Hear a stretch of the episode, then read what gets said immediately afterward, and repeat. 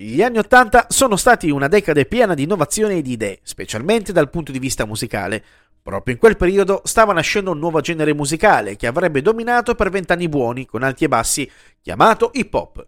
Quest'ultimo non era nient'altro che la naturale evoluzione di ciò che aveva iniziato a vedersi negli anni 70 attraverso lo scratching realizzato con il giradischi, il rapping, la breakdance e il graffitismo. In un periodo dominato dal glam rock e dai suoni dei sintetizzatori si stava facendo largo una nuova realtà che avrebbe presto invaso il mondo della musica mainstream, arrivando anche a conquistare quella cusina di nome MTV.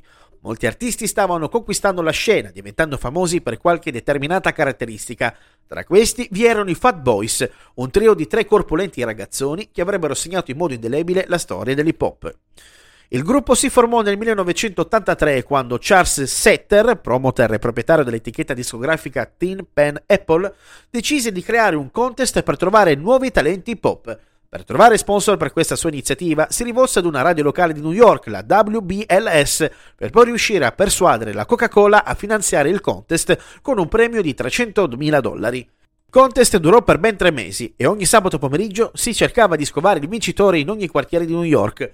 L'evento finale si tenne presso la Radio Music City Hall, sempre a New York, e venne vinto dai futuri membri dei Fat Boys Mark Prince Merky D. Morales, Demon Cool Rock Ski Wimbley e Darren dei Human Beatbox Robinson, che all'epoca si facevano chiamare Disco 3. In base al regolamento del contest, i vincitori ebbero modo di siglare un accordo discografico. Stetter divenne anche il loro manager e, date le abitudini alimentari dei ragazzi, suggerì di cambiare il nome del gruppo in Fat Boys. Nel 1984 il gruppo diede alle stampe il loro omonimo album di debutto, accolto in modo molto favorevole sia dalla critica che dal pubblico. È considerato il primo album hip hop a contenere elementi di beatbox, realizzato da Darren Robinson, che imitava parti strumentali e quelli di batteria con il suono proveniente dalla bocca. Il talento di Robinson, che divenne uno degli elementi caratterizzanti dello stile dei Fat Boys, ha avuto il merito di rendere popolare il beatboxing nell'accezione in cui viene conosciuto oggigiorno. Nello stesso anno, Russell Simmons, cofondatore della celebre etichetta discografica Def Jam, decise di creare un tour chiamato Fresh Fest Tour 84. Stetter gli segnalò i Fat Boys, ma Simmons all'inizio era riluttante, in quanto non erano molto conosciuti a livello nazionale. Stetter lesse sui giornali che in quel periodo i Jackson 5, il gruppo in cui ha militato anche Michael Jackson prima della sua fortunata carriera solista, si sarebbero riuniti in un concerto. Avvisò sua moglie, giornalista, la quale scrisse un articolo sul fatto che i Jackson 5 avrebbero scelto un gruppo, all'epoca non ancora famoso su scala nazionale, per aprire il loro concerto. Stetter distribuì il giornale contenente l'articolo per tutta New York. Il giorno dopo i Fat Boys furono ospiti allo show del mattino dell'ABC Good Morning America, uno dei più visti della nazione. Simmons vide i ragazzi e si decise di inserirli nella line-up del Fresh Fest Tour 84 insieme ad altri grandi artisti della scena hip hop del calibro dei Run DMC, Woody Curtis Blow e tanti altri.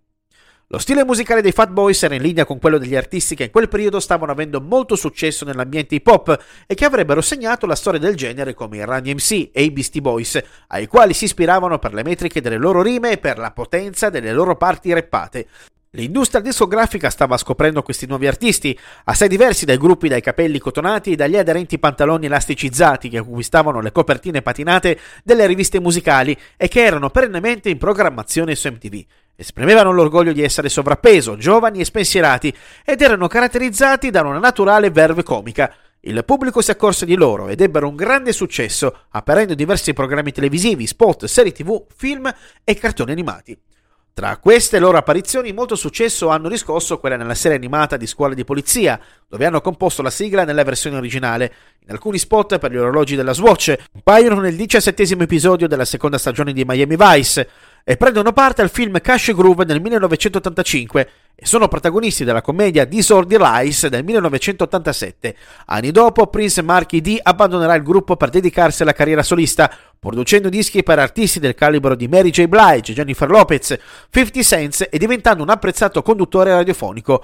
Cool Rock Ski si è dato ad una carriera solista senza apparire troppo, mentre The Human Beatbox è deceduto nel 1995 a soli 28 anni in seguito ad un attacco di cuore a causa della sua stazza, che lo portò a pesare 200 kg. L'impatto culturale dei Fat Boys è stato fondamentale per la generazione successiva di artisti pop che hanno fatto del beatboxing una parte fondamentale del loro stile musicale. Sono stati citati anche da Fabi Fibra all'interno del suo singolo Bugiardo, dove riprende il ritornello del brano Human Beatbox, adattandolo al testo del brano, perché ogni tanto tornare alle radici non è affatto male.